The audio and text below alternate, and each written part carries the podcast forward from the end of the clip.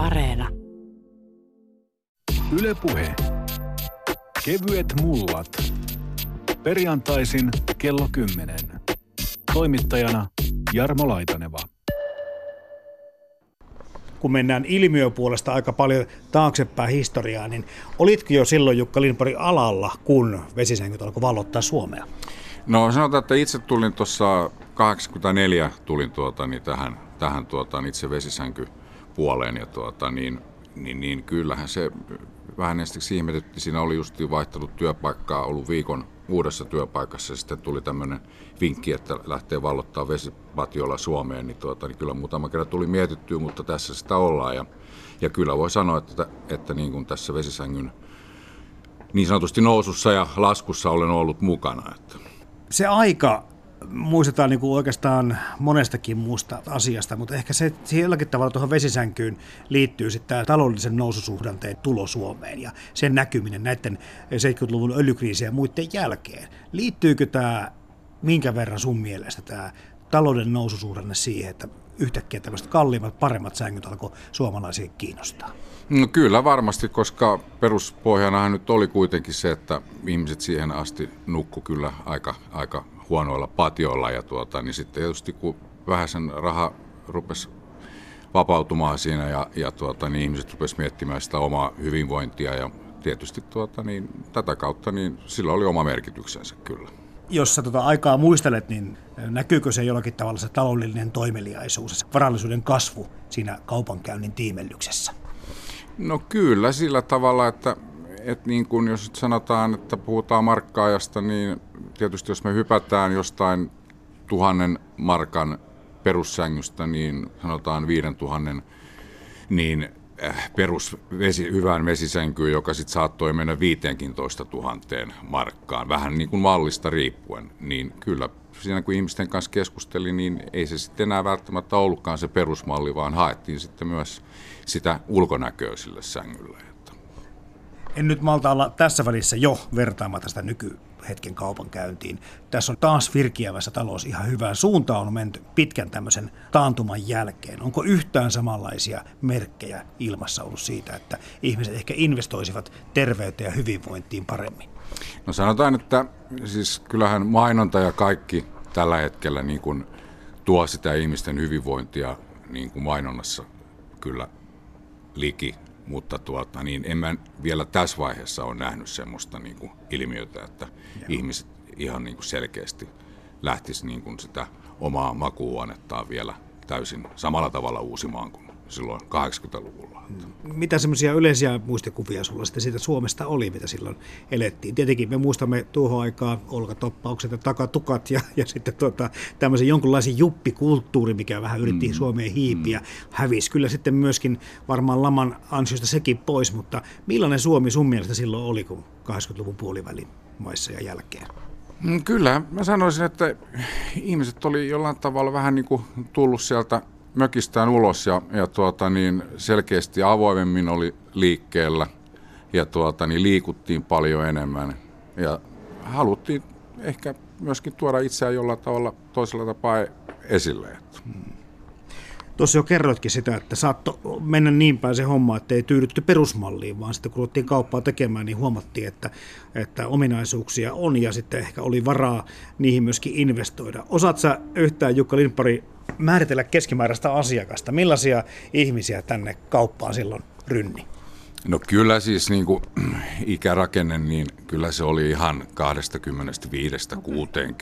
että ei, sillä, sillä ei ollut niin kuin mitään merkitystä, että, että niin kuin ihmiset, ihan ensikodin hakijat haki vesisänkyä ja sitten farttuneempi väki tietysti tuota, niin haki sitä parannusta.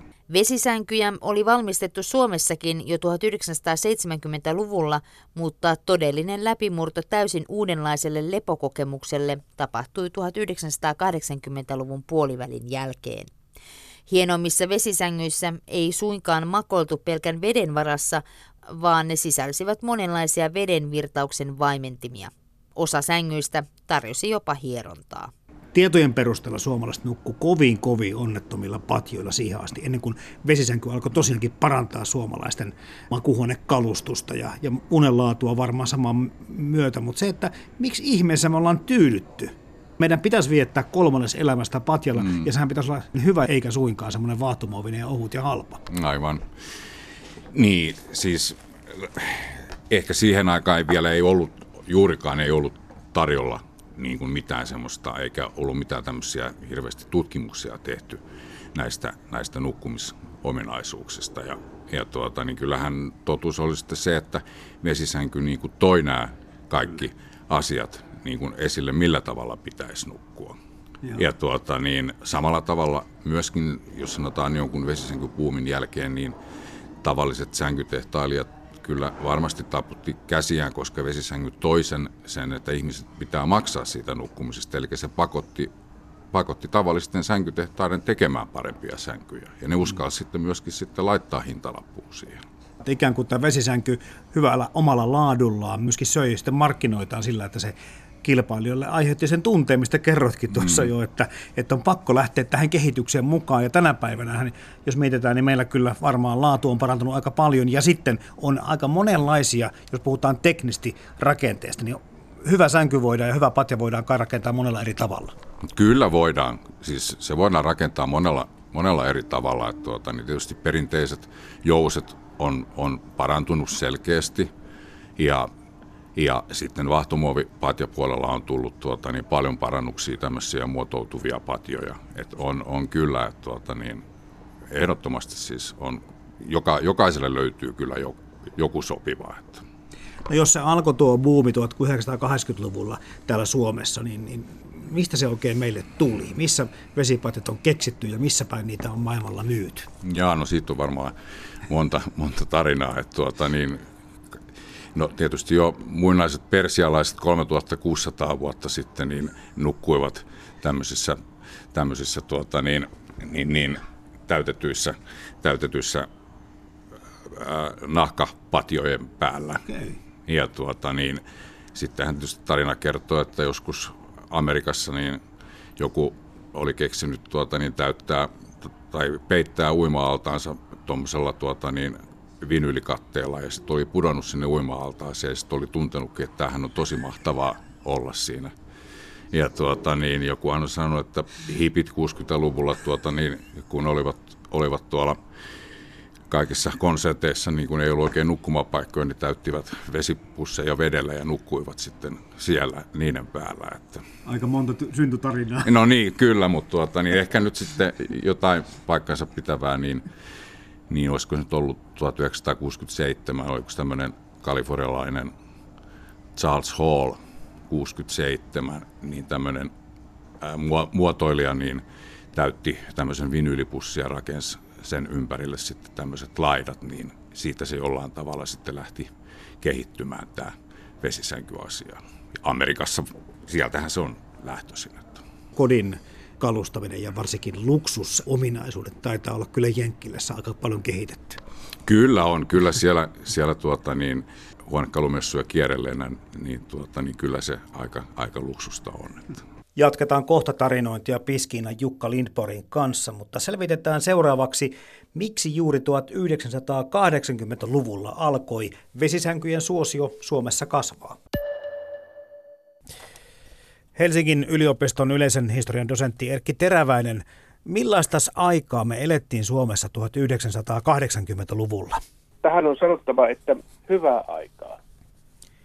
Suomalainen yhteiskunta oli kehittynyt siihen, mitä 1970-luvulla erityisesti Johannes Virolaisen ja Kalevi Sorsan yhteistyö keskustapuolueen ja sosiaalidemokraattien hallituksessa oli kantanut hedelmää 80-luvulla meillä oli pohjoismaisen hyvinvointiyhteiskunnan malli parhaimmillaan, mitä se oli Suomessa sodan jälkeen ollut.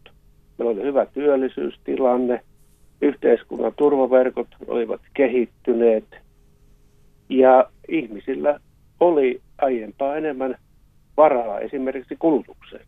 Minkälaisia merkkejä näkyy siitä, että yhtäkkiä kotitaloudet ja yhteiskunta alkoi vaurastua? Kotitalouksistaan se näkyy voisiko sanoa tällaisten kestokulutushyödykkeiden hankintana autojen määrät lisääntyivät. Tuli ehkä kaksi autoa perheeseen. Samoin sitten joka päiväistä elämää helpotettiin erilaisilla laitteilla, kuten kodinkoneilla, jotka yleistyivät hyvää vauhtia. Eli siis ihmisellä oli mahdollisuus hankkia sellaisia tavaroita, jotka eivät olleet niin sanotusti elintärkeitä meidän elämässämme. Ja sijoitatko tämän vesisängyn yleistymisen nyt vähän tähän samaan kategoriaan? Kyllä siinä on niitä piirteitä, mutta siihen liittyy vähän toinenkin seikka. Tietyllä tapaa ulkomailta levisi tietty, meillä sitten kutsuttiin juppikulttuuriksi. Ja e, tämä ilmeni kyllä hyvin rajoitussa määrin Helsingissä ja suuremmissa kaupungeissa. Eli voisiko sanoa tällainen etelä-suomalainen ilmiö. Ja siihen tietysti kuuluu tiettyjen ulkoisten merkkien hankkiminen itselleen, jotka näyttää ehkä vähän menestyksekkäämmältä kuin monet muut. Näistä asioista tehtiin, kuten vesisängystä, statusilmiö, joka taisi sitten 80-luvun loppupuolella jo hieman taantua aika lailla. Hankitko itse tuohon aikaan vesisänkyä? Minulla valitettavasti ei ole kyllä kokemuksia vesisängystä, että en osaa sanoa niiden terveellisyydestä tai käyttömukavuudesta kuin ihan paljon. Tuohon aikaan kirjoiteltiin myöskin lehdissä tai mediassa puhuttiin kerskan rakentamisesta ja esiteltiin miljonäärien ökyveneitä tai ökyautoja. Joku toi muutaman Lamborghininkin Suomeen. Oliko tämä vaurautta jotenkin niin, kuin niin vähän silloin Suomessa yksityisillä ihmisillä vai, vai mistä se johtuu, että tämmöiset ilmiöt niin kuin nousivat pinnalle? No jaa, se vauraassa suomalaisessa yhteiskunnassa eh, jo ennen sotia ja sotien jälkeen, siis oikeastaan koko Suomen itsenäisyyden aikana oli keskittynyt hyvin, hyvin pieneen osaan meidän yhteiskunnasta ja siinä voisi sanoa, että kello onni on se onnen kätkeköön. Ja nyt taas tämä vauraus, kun levisi 80-luvulla laajempiin yhteiskuntaryhmiin, niin siinähän tulee kiusaus vähän sitten esitellä, miten olen menestynyt tai miten minulla on mahdollisuus hankkia hieno auto. Ei se perinteinen yhteiskunnan vauras kymmenesosa ollut sen suurempi kuin se on tänäkään päivänä, mutta ehkä myös voisi sanoa, että se oli semmoinen uusi ilmiö ja uusi tietysti kiinnostaa niin mediaa kuin ja muita kansalaisia. Mehän olemme valtavan uteliaita. 1980-luvun nousukausi lisäsi suomalaisissa talouksissa kodinkoneiden ja teknisten laitteiden määrää. Stereot ja videot muuttivat olohuoneessa television ja kirjahyllyn harmoniaa, mikroaaltouunit ja astianpesukoneet säätelivät keittiokaapistojen suunnittelua. Makuuhuoneessa sanottiin hyvää yötä vesisängyn reunalla ja aamulla hampaat harjattiin sähköhammasharjalla. Perinteiset papiljotit jäivät föönien ja kihartimien yleistyttyä lähes tulkoon kokonaan pois käytöstä. Tuolloin syntyi niin kutsuttu kuluttajien kymmenluku. Mutta taas toisaalta nyt dosentti Erkki Teräväinen jälleen meillä pyyhkitaloudessa kohtuullisen hyvin ja on uutisoitu paljon näistä suurista veronmaksajista, jotka ovat tämmöisiä IT-miljonäärejä tai pelifirmojen omistajia, perustajia, mutta ei ollenkaan tämmöistä vastaavanlaista juppikulttuuria näytä syntyvän. Mikäs tässä ajassa on sitten muuttunut? Voisi sanoa, että onhan siihen hieman totuttu. Yhteiskunta on ollut suhteellisen hyvin voipa. Ihmisillä on ollut rahaa, vaikkakin on ollut taloudellisen taantuman kausia useampinkin siitä 80-luvun vuosista tähän nykypäivään saakka. Mutta ehkä meidän käsityksemme siitä vaurauden hankkimisesta on, on, on muuttunut.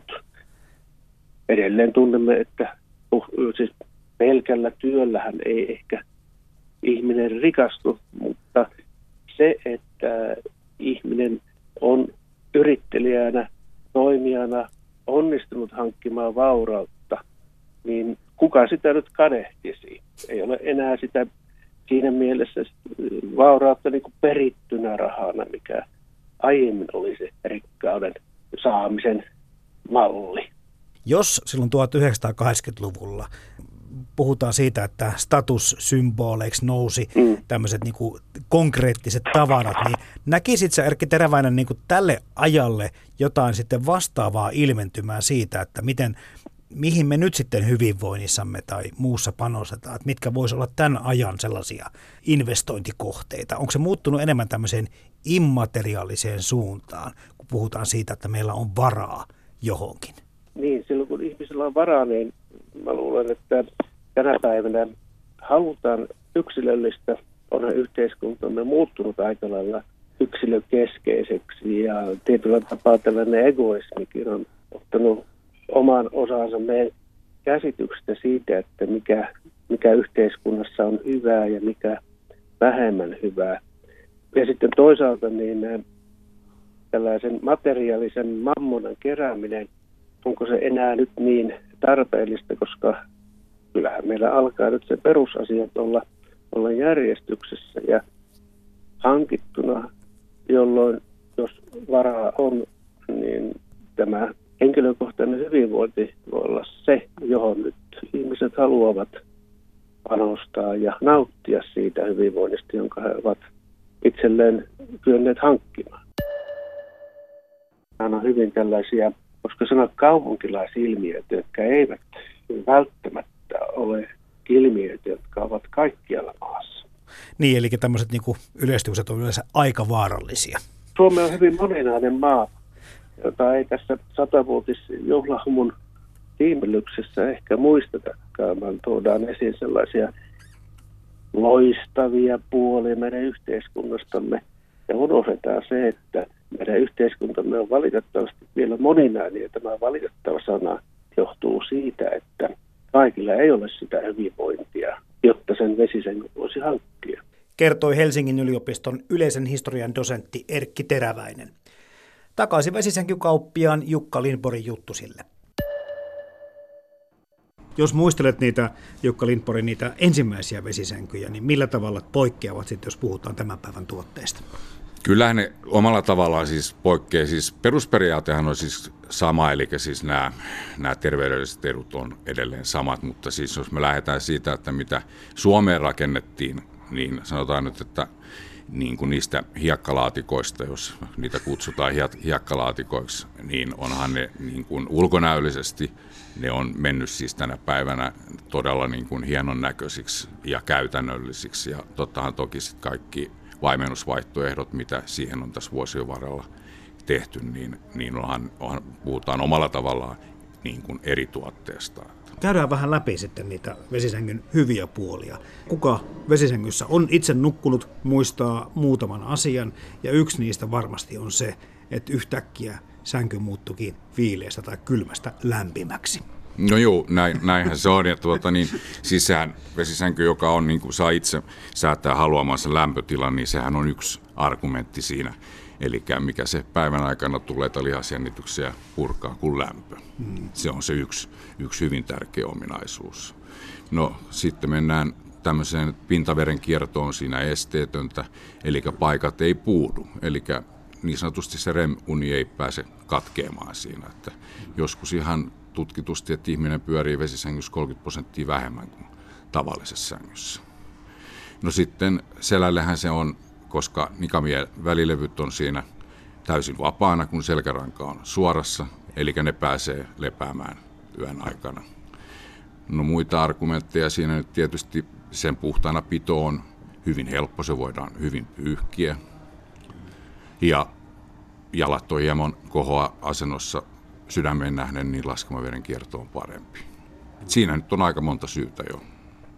Niin, tässä moni tuskailee Etenkin kun kaupungissa yhä enemmän asutaan, että millä tavalla, kun ne patjat tahtoo olla, jos sitten on joustin tai muita patjoja, niin ne on kohtuullisen isoja ja ne on kohtuullisen, painavia. Millä se viet ne ulos ja onko mahdollista yleensäkään viedä mihinkään niitä ja tomuttaa. Puhdistaminen ei ihan yksinkertaista olekaan. Joo, ei ole ja joskus varmaan, olisiko nyt vajaa kymmenen vuotta, niin muistikuvani, että jostain luin, että pölypunkit on selätetty. Joo, että, joo. Tuota, niin, tämmöistä. Että, tuota, niin. Mutta kyllähän siis niin kuin vesisänky, kun tavallisetkin sängyt, ne vaatii hoitoa, huoltoa. Vesisänky painaa mallista riippuen noin 90-800 kiloon. Pehmeäreunaiset vesipatjat ovat kevyempiä kuin perinteiset vesisängyt kovilla reunoilla. Vesipatjan koosta riippuen vesimäärä vaihtelee noin 250 litran ja 800 litran välillä. Patjan laitettava vesimäärä vaihtelee jonkin verran nukkujan koon mukaan, mutta yleensä vähän vettä on parempi kuin liian paljon. Patjan tulee kelluttaa nukkujaa, mutta nukkuja ei saa nousta patjan päälle, vaan hänen tulee vajota patjaan. Patjassa on liian vähän vettä, jos nukkuja koskettaa sängyn pohjaa. Jos ajatellaan siitä, että kenelle erityisesti vesisänky sopii, niin onko siinä just se, että mistä sä kerroitkin tuossa Jukka Lindpari aikaisemmin, että jos puhutaan siitä, että on selkäkipuja tai olkapääongelmia, niin sattuuko silloin tämmöiselle asiakkaalle vielä paremmin? No kyllä mä näin sanoisin, että tuota, niin tässä, tässä 30 vuoden kokemuksella, kun asiakkaat käy hakemassa tuota, niin kerran vuodessa aina tämmöisen levännestoaine, joka lisätään sinne patjan sisään ja tuota, niin kun on sen 30 vuottakin siinä vesisängyssä nukkuneet, niin ne jaksavat aina ottaa sen kyllä sitten puheeksi, että, tuota, niin, että silloin aikoinaan, aikoinaan hänellä oli selkäkipeä, mutta kun hankkii vesisängyn, niin ei ole sen jälkeen enää, enää ollut. Siihen tietysti ei ole valkoista takia päällä, en voi sillä tavalla lähteä sanoa, mutta kyllähän käyttäjät kertoo sen kaikista parhaiten, että mikä on oikein. Tuleeko sinulle muita semmoisia niin ihmisryhmiä mieleen siitä, että ketkä hyötyisivät vesisängyjen no, käytöstä? Esimerkiksi odottavat äidit on yksi. Eli sehän tosissaan, niin kun se ei paina eikä purista, niin monesti, monesti sanoo, että tuota, niin se oli paras paikka, missä pystyy sen odotusajan olemaan. Että ihan kaikille kai vesisänky kuitenkaan ei käy. Mitkä on sitten ne terveydelliset seikat, mitkä sitten taas jotkut kokee, että ei välttämättä oman käyttö olekaan niin sovelias? No oikeastaan mulla nyt ei tule tässä vuosien saatossa mieleen, kun että jos nyt on ihan niin sanotusti totaalinen mahallaan nukkuja, mutta taas toisaalta niin vesisängyssä sä pääset muuttamaan helposti sitä nukkuma-asentoa joka nyt lähinnä kylkiasento olisi se suositeltavin, niin, niin, mutta tämä nyt on ainoastaan semmoinen, mikä mulla on tässä jäänyt mieleen. No osa ihmistä muistaa sitten varmasti liittyy näihin ensimmäisiin vesisänkyihin, mitkä tulivat markkinoille, että kun parisängyssä painavampi puolisko vaihto asentoa, niin toinen vähän heilahti. Nämä on varmaan hyvinkin niin kuin, taakse jäänyttä elämää. No kyllä hyvin, hyvin taakse jäänyttä elämää, vaikka tuota, niin tänä päivänäkin ihmiset sitä sanoo, että no eihän nyt vesisänkyä voi hankkia, kun jos minä tulen siihen ja isäntä tai toisinpäin, että emäntä on sängyssä ja isäntä tulee myöhemmin, niin lentää pois, mutta se aika pitkälle johtuu näistä alkuperäisistä asenteista, vaikka välttämättä ihminen ei edes koskaan kokeillut vesisänkyä. Siis tänä päivänä vaimennusvaihtoehtoja löytyy yli 20, saadaan kummallekin omat patjat samaan sänkyyn, siis vaihtoehtoja on. Olihan niitä aikoinaankin, mutta ei tietenkään niin paljon epäilijöiden mielessä oleva tämmöinen lause siitä, että entä jos se puhkeaa? Kyllä, tuota niin, itselläkin on tässä 30 vuodessa niin kolme kertaa patja puhjennut, eli lähinnä sauma auennut siitä, mutta kun sen siinä sitten aamulla on huomannut, niin aamulla on sen paikannut ja samana iltana jatkana unia, että tuota, niin eihän se mitään vahinkoa siinä ei pääse tapahtumaan, koska siellähän on oma varmuus altaansa. Ja se ei lähde suihkuumaan sieltä millään tavalla se vesi, että siinä ei ole mitään ongelmaa.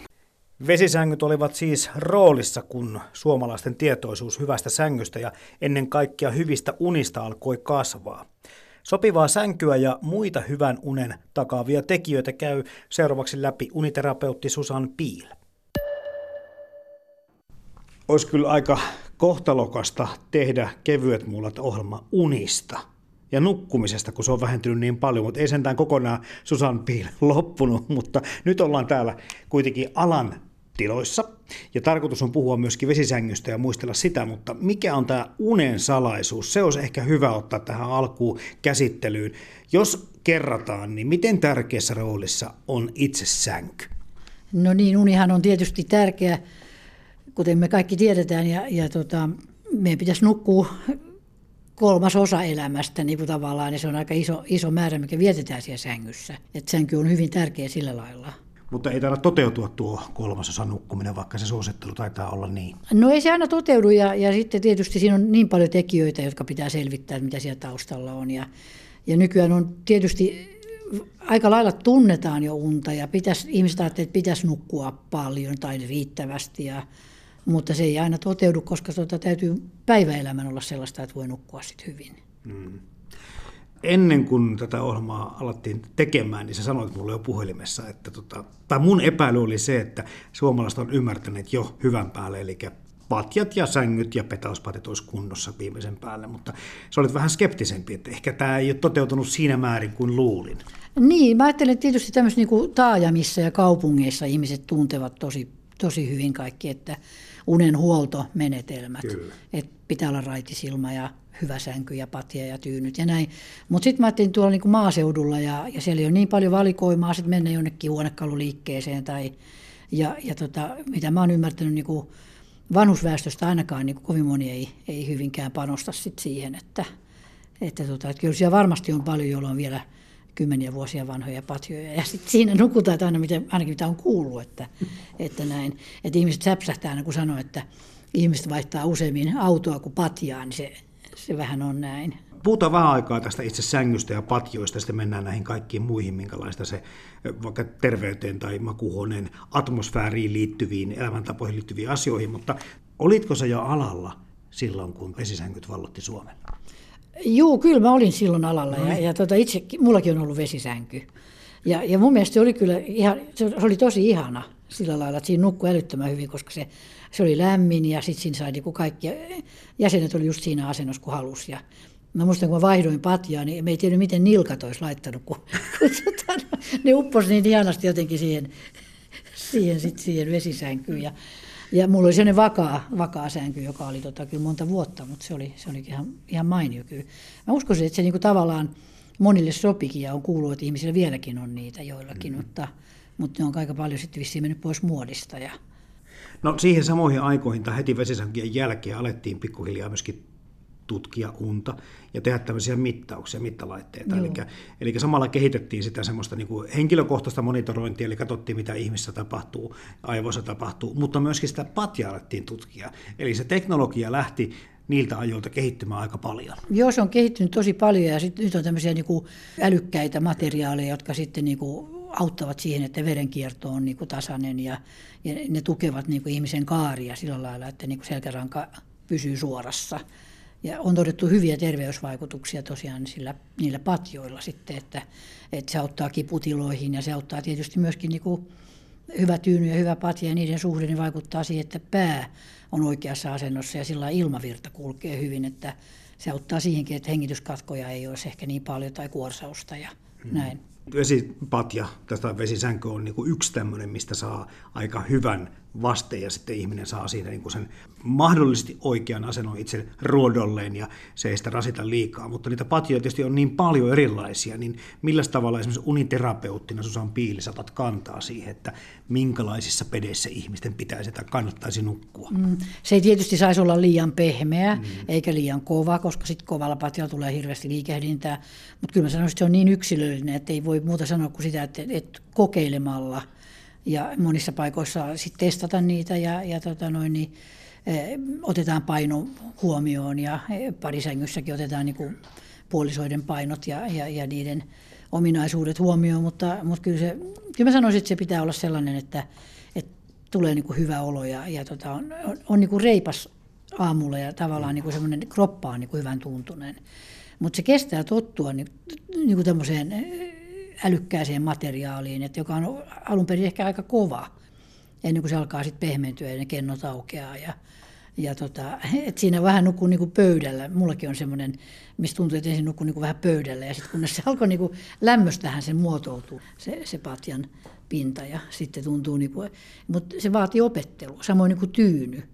Että jos on tuommoinen anatominen tyynykin, niin se ei välttämättä, se on ensin ihan kiva, mutta sitten sitä täytyy niinku kokeilla yöllä ja vaihtaa tyynyjä sitten ja nukkuu muutama tunti aina siinä. Ja sitten mä oon kuullut niinku joillekin, joillekin tietyt materiaalit ei sovi ollenkaan, että jos on hyvin kevyt ihminen esimerkiksi, niin ne ei muokkaudukaan samalla lailla, että silloin, silloin se vaatii niinku pehmeämmän patjan.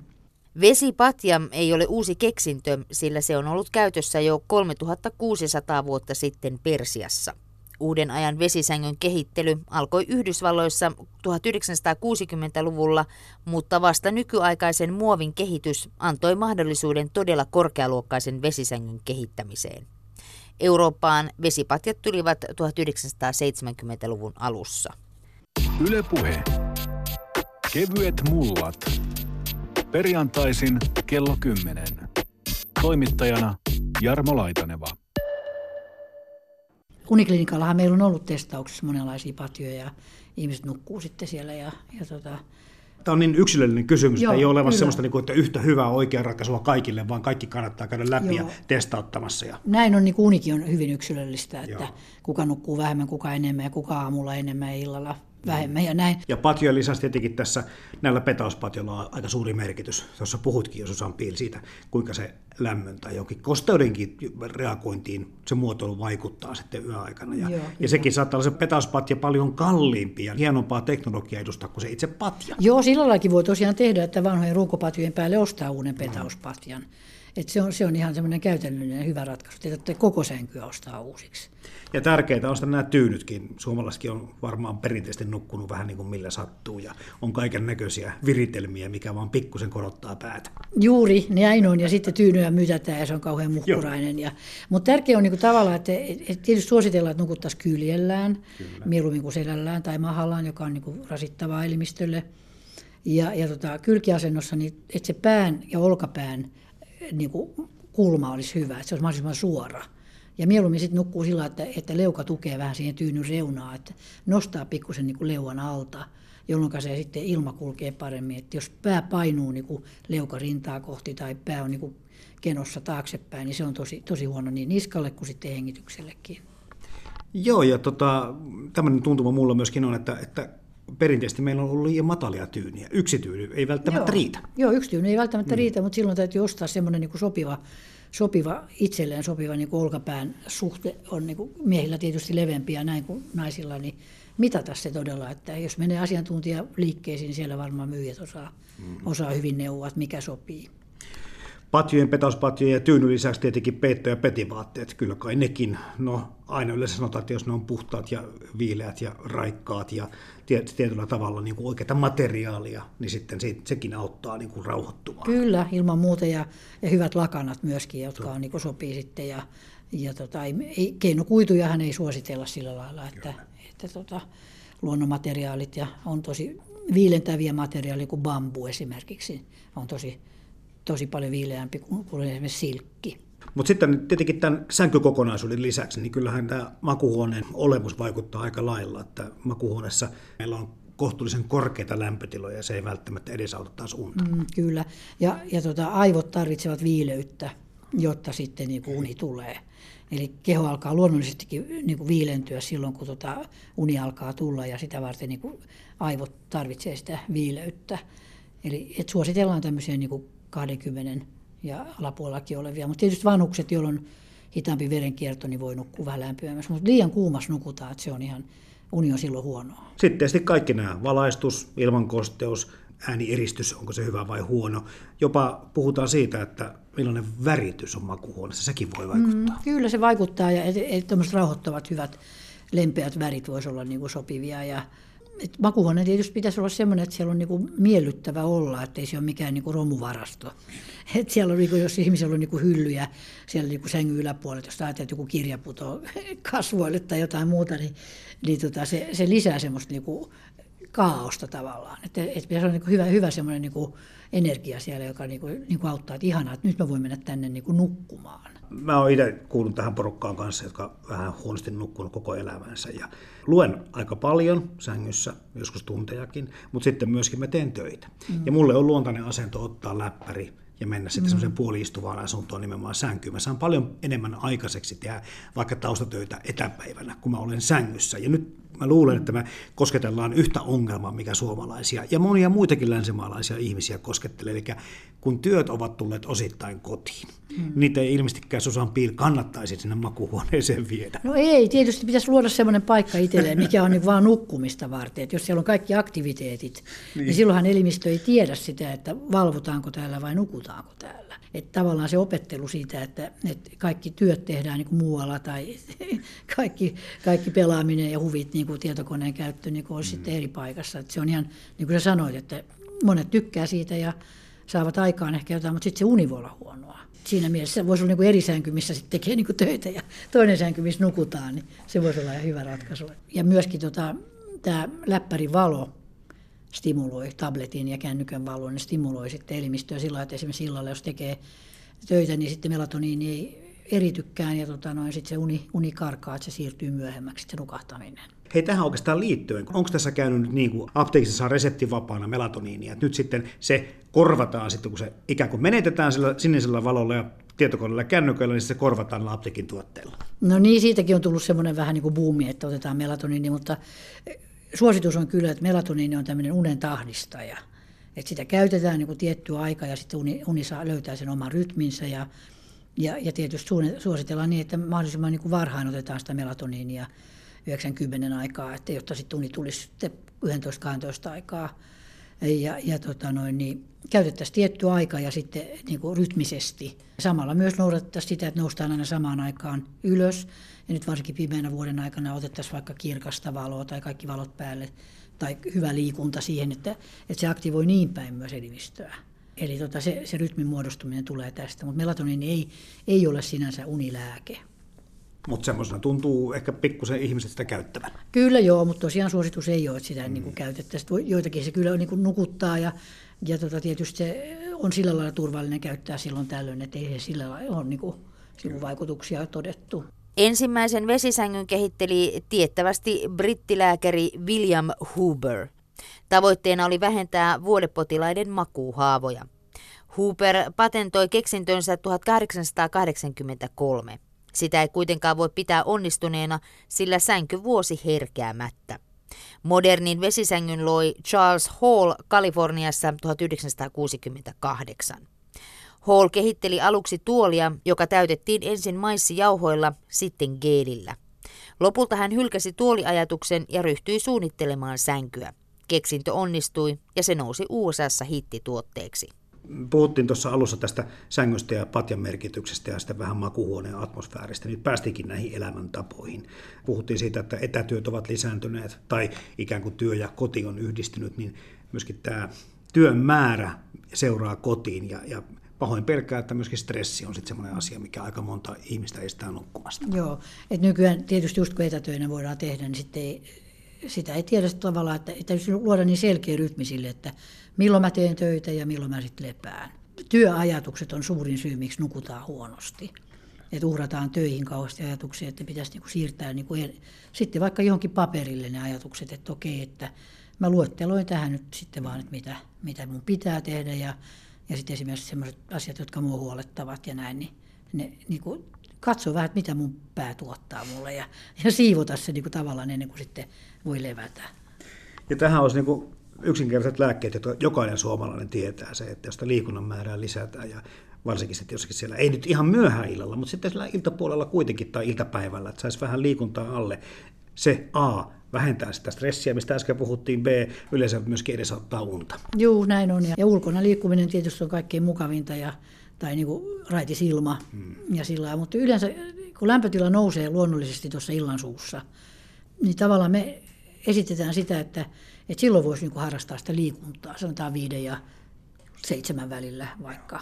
Ja, ja tota, sen jälkeen sitten ottaisi vielä kuuman suihkun tai kylvyn tai saunois ja sitten söisi niin kuin hyvän ilta-aterian tavallaan vähän tämmöiseen välimeren tyyliin, vaikka kello 20 aikaa, jolloin sitten aivot alkaa jäähtyä, kun syö, ja sitten, sitten se uni voisi tulla paremmin. Et se on niinku semmoinen, mitä me ollaan suositeltu, ja se toimii tosi hyvin, hyvin ihmisillä.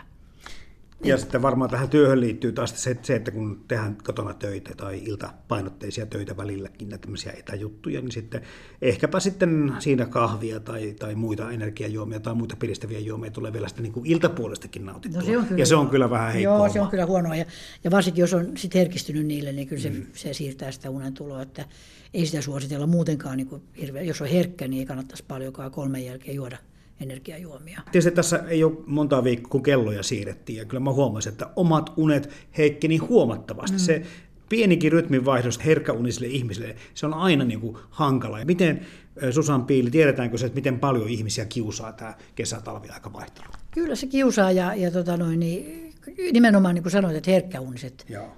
kärsivät siitä eniten ja tietysti vuorotyöntekijät, että se on, se on niin kuin hankala silloin ja, ja, ja tuota, kuulin paljon tuota ihmisiä, jotka sanoivat, että tämä pitäisi nyt lopettaa ja että se on hankala. Että on se tietysti kiva, että meillä on aamuvaloa ollut nyt enemmän, mm. mutta sitten se, se, se, ilta tulee tosi nopeasti ja on a, aika pitkä.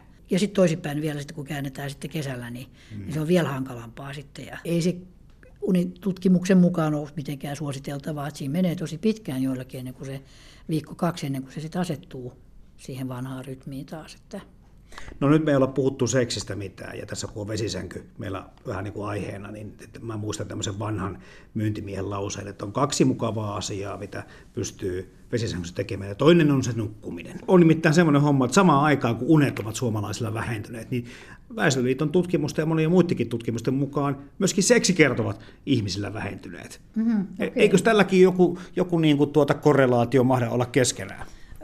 Varmaan onkin. Että Rentoutus. E, e, rentoutuminen ja niin. jotain yhdessäolo on vähentynyt varmaankin sillä lailla, mm. että ei ole semmoista yhteistä aikaa ihmisillä enää. Ja, ja se on hyvin niin kuin työ- ja aktiviteettipainotteinen. Ja, ja kyllähän se tietysti, niin kuin, ei se ole ainoastaan seksi, vaan kyllä se on mun mielestä varmaan tämmöinen niin kuin huolenpito ja hellyys, jota tarvitaan. Että sehän rauhoittaa niin kuin meidän sympaattisen hermoston, ja kun on niin vajaa toista ja halii, niin, tota noin, niin silloin tota elimistö rentoutuu ja unikin tulee paremmin. Että ja mehän nukutaan kuitenkin, niin kuin sanottu, niin liian vähän. Mä en nyt muista paljonko liian vähän se on, mutta ilmeisestikin ihan No ehkä tunti, tunti vähemmän kuin esimerkiksi 70-luvulla. Just. Joo. Ja kuitenkaan aivot ei ole kehittynyt mihinkään sillä, siinä ajassa. Että, ja me tehdään enemmän tietotyötä, siis niin kuin päätteillä, istutaan paljon. Se on niin kuin haitallisempaa vielä se, että se informaation määrä on tosi iso ja meidän aivot on kauhean kuormittuneet. Eli me tarvittaisiin periaatteessa enemmän unta. Ja me saadaan vähemmän. Ja me saadaan vähemmän. Että se, se ei ole hirveän hyvä hyvä asia ollenkaan. Mutta ei siitä kannata tehdä niin kuin mitään semmoista mun mielestä niin kuin pakkoa siitä, että mun on nukuttava joka yö kahdeksan tuntia. Niin kuin monet nuoret esimerkiksi sanoo, että se ei ole mikään pakko, vaan täytyy luonnollisesti niin kuin löytää se ajankohta, milloin mua nukuttaa ja nukkua sitten sen mukaan. Että, että tietysti koululaisetkin on ihan mahdottomassa asemassa, kun tota noin, niin, niin nuoria ei nukuta illalla. Ja sitten pitäisi kuitenkin nousta aamulla ja sitten koulussa torkutaan, että sillä lailla unitutkijat on suositellut sitä, että koulu alkaisi vähän myöhemmin. Mutta, mutta nämä on sellaisia asioita, jotka ovat ikuisuuskysymyksiä. Että. Vesipatja eroaa tavallisesta patjasta monessa suhteessa. Se tukee ja kannattaa kehon kaikkia osia tasaisesti. Päivän aikana selkärankaan kohdistuu rasituksia, jotka puristavat nikamien välilevyjä kasaan. Vesipatjalla nukkujan paino kevenee saman verran kuin hänen syrjäyttämänsä vesimäärä painaa. Ihminen on tavallaan puolipainottomassa tilassa, missä vuode ei paina eikä purista mitään kehon osaa.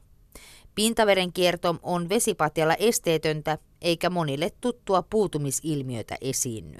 Huomasin tässä semmoisia artikkeleita, että tätä unen palauttavaa vaikutusta on ruvettu tutkimaan. Ja, ja esimerkiksi urheilupiireissä on nyt sitten, on käyty niin kuin täältä Suomesta ihan NHL asti kertomassa vähän, mitä kaikkea uni tekee, mm. tai mitä kaikkea tekee, jos ei saa tarpeeksi. Joo. Nämä tutkimukset on laajentuneet ja ja monipuolistuneet niin paljon, että semmoinen tietoisuus tosiaankin tästä mm. asiasta, unen tervehdyttävästä vaikutuksesta kasvaa koko ajan, mutta kai se nyt on niin kuin aina jollakin tasolla tiedetty kuitenkin, että uni tekee hyvää. Ainahan se on tiedetty ja silloin mä olen itse ollut 30 vuotta unitutkimuksessa ja tästä on puhuttu mm. tosi paljon, että mun nyt tiedetään tarkkaan, niin mitä hormoneillekin tapahtuu niin unen aikana ja ja, ja tota, esimerkiksi somatotropeeni, joka on tämmöinen kasvuhormoni, niin sitä erittyy syvän unen aikana.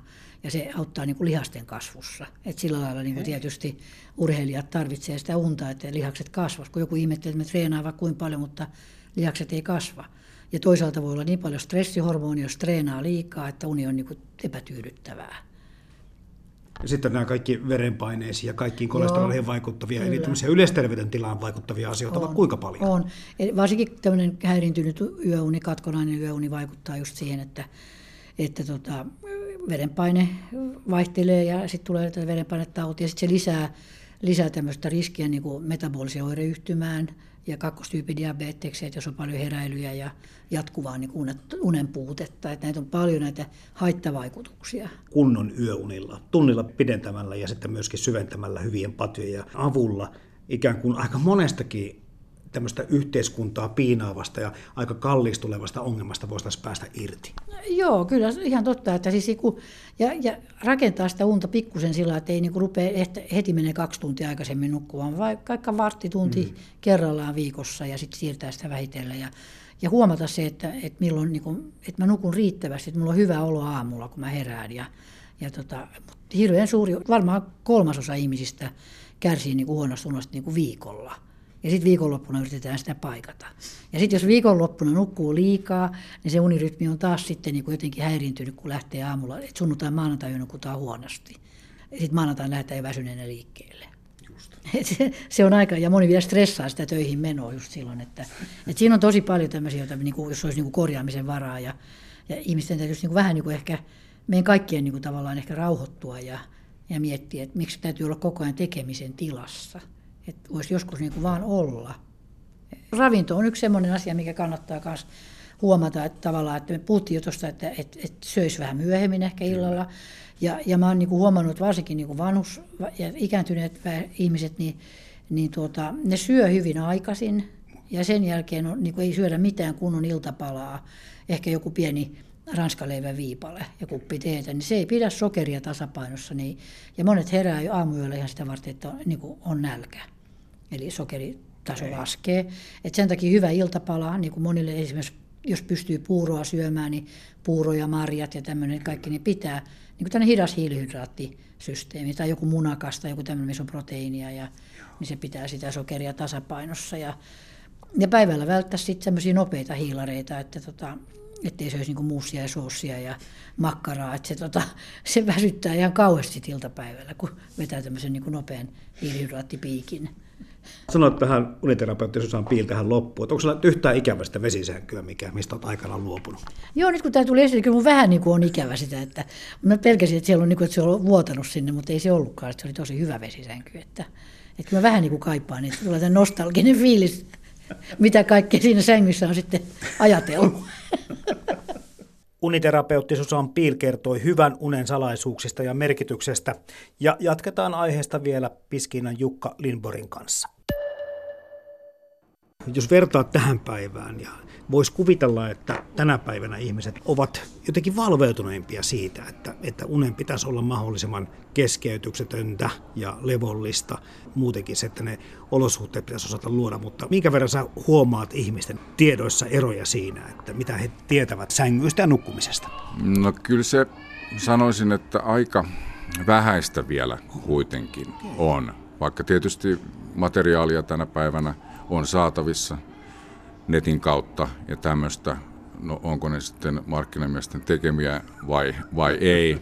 Että kyllä niin kuin omalla tavallaan, ää, kun ihmiset sänkyy lähtee hankkimaan, niin niillä jonkinnäköinen ajatus on, tietysti tänä päivänä, kun pari sänky maksaa 500 eurosta 50 000, niin siihen, siihen mahtuu, mahtuu aika paljon. Ja tuota, niin, siis asiantunteva myyjä eri vaihtoehtoja myymälässä tarjoten, niin kaikista parhaiten se homma lähtee eteenpäin siinä.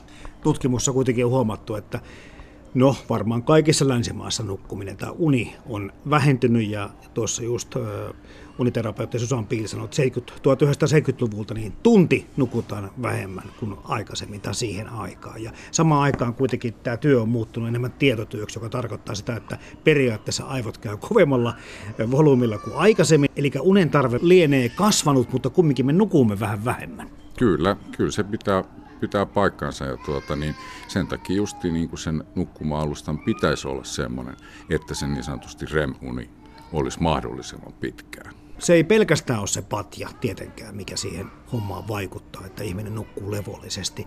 Mitä kaikkia tekijöitä pitää sitten niin kuin, ottaa huomioon siinä vaiheessa, kun tavoittelee sitä hyvää unta? No se on tietysti varmasti tuota, niin ihan lähtee siitä, että mikä se viimeisin ateria on siinä illalla, illalla ollut ja, ja tuota, niin se makuuhuoneympäristö, että se on mahdollisimman rauhallinen lämpötila.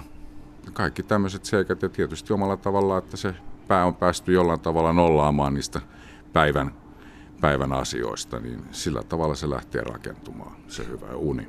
Sä teet kauppaa ja ihmisten kanssa keskustelet, niin avautuvatko he uniongelmista tai uniasioista? Pääsettekö te niin pitkälle näissä keskusteluissa? No kyllähän se tietysti lähtee vähän siitä, että se täytyy vähän ensiksi kuunnella, että kuinka, kuinka asiakas niin kuin on valmis kertomaan, mutta kyllä siinä sitten keskustelujen yhteydessä alkaa tulla selvää niin kuin faktaa, että okei, että asiakas kertoo, että painaa, painaa lantiosta, hartiat ei tuota niin oikein tunnu hyvältä ja että kyllä, kyllä se pikkuhiljaa ne alkaa kertomaan sitten, että mitä ongelmia on siellä.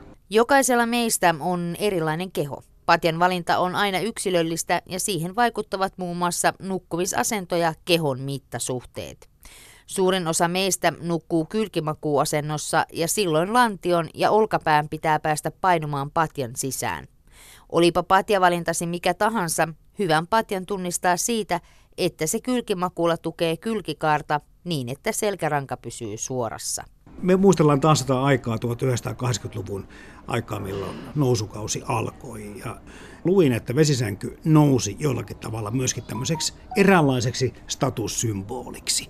Oletko samaa mieltä? No voi varmaan olla ehkä, että siinä, siinä aluksi oli jonkinnäköinen statussymboli, mutta sitten kun mentiin siinä niin kuin muuta, mentiin vähän pidempään ja sitä sitten tutkittiin, niin käyttäjää löytyi ihan jokaisesta ammattiryhmästä ja sosiaaliryhmästä, että ei se ehkä aluksi saattoi olla, mutta ei sitten kun mentiin pidemmälle niin, ja sitä tutkittiin, niin kyllä sitten löytyi ihan joka luokasta. Tulee vaan mieleen se, että kärsikö jollakin tavalla vesisänkyset tästä maineesta? Niin, hyvä kysymys, että tuota, niin, kärsikö siitä?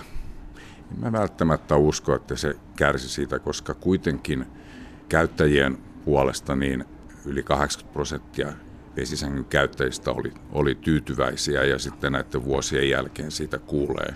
Mutta niin kuin sanottu, että onhan vesisängyn jälkeen sitten taas tuli muita, muita tuota niin, tämmöisiä nukkumavaihtoehtoja. Nimenomaan nämä vaihtoehdot, kun sitten aloittivat sitten sen Suomen valitus ikään kuin tyrehtyy sitten vähän, koska tuli vaihtoehtoja niin paljon muita lisäksi. No tietysti Joo, tuli, mutta ehkä nyt sanotaan, että semmoisena niin kuin, niin kuin suurimpana syynä vesisänkyjen tuota, niin, niin kuin katoamiseen niin kuin Suomen huonekaluliikkeistä ja erikoisliikkeistä, niin oli, oli tietysti tämmöinen lähtölaukaus, niin sanotusti se 90-luvun lama. Mutta silloinhan tietysti kaikkien muidenkin huonekalujen myynti väheni. Ja tuota, niin sitten tietysti tämä Suomen pianuus parhaimmillaan meitä maahantuojia oli parisen kymmentä, joka tarkoittaa sitä, että millä sitten lähdettiin kilpailemaan, niin sehän oli tietysti hinta, niin. ja jolloin myöskin tuota, niin laatu meni sitten aivan, aivan johonkin siihen suuntaan, mihin se ei olisi pitänyt mennä. 1990-luvun alussa tapahtui suuri romahdus. Talouslama vavisutti Pohjolan Japaniksi kutsutun Suomen hyvinvointia. Konkurssit ja työttömyys saavuttivat valtaisat mittasuhteet. Kansalaisten kekseliäisyys oli koetuksella, kun oli mietittävä, miten arjesta voi selvitä ilman sitä kaikkea, mihin oli totuttu. Samalla hiipui tahtomattaan statussymboliksi nouseen vesisängyn nousukiito. Mutta vaikka vesipatjojen myynti väheni, suomalaisten tietoisuus hyvän sängyn ominaisuuksista alkoi kasvaa. Kyllähän niitä edelleen siis saa ihan ympäri Suomea huonekaluliikkeestä, että ei se ole mikään ongelma, mutta ongelma on ehkä siinä, että ihmiset ei tiedä, että vesisänkyä edelleenkin on saatavilla. Mitäs Jukka Lindpari, tiedätkö sä tuosta Euroopan tilanteesta? Onko jossakin maassa tilanne toinen kuin Suomessa? Kyllä, kyllä on. Siis se, on, se on ollut niin hienoa huomata, että Keski-Euroopassa ja varsinkin esimerkiksi Saksassa, niin sanotaan silloin, kun se Suomessa oli todella kova juttu silloin 80-luvulla, niin silloin Saksassakaan ei, ei tuota, niin myyty semmoisia lukemia vuositasolla kuin Suomessa. Eli se tuli sitten vähän niin kuin jälkeen, eli sitten sanotaan kuitenkin 80-luvun lopussa, 90-luvun alussa, niin Saksassa kuitenkin siellä niin kuin koko aika kehiteltiin, se ei hävinnyt sieltä mihinkään. Ja yleensä Keski-Euroopassa on kaikki nämä vuodet ollut siellä aivan normaali tuote. Ja sen takia se on pystynyt kehittymään tämä tuote sen näköiseksi tuotteeksi, mitä se tänä päivänä on. No nyt tässä meidän ympärillä näitä sänkyjä on useammankinlaisia ja kieltämättä ulospäin ei edes arvaisi, mistä tässä puhe on ollut. Miten sä näet, Jukka Lindborg, tulevaisuuden?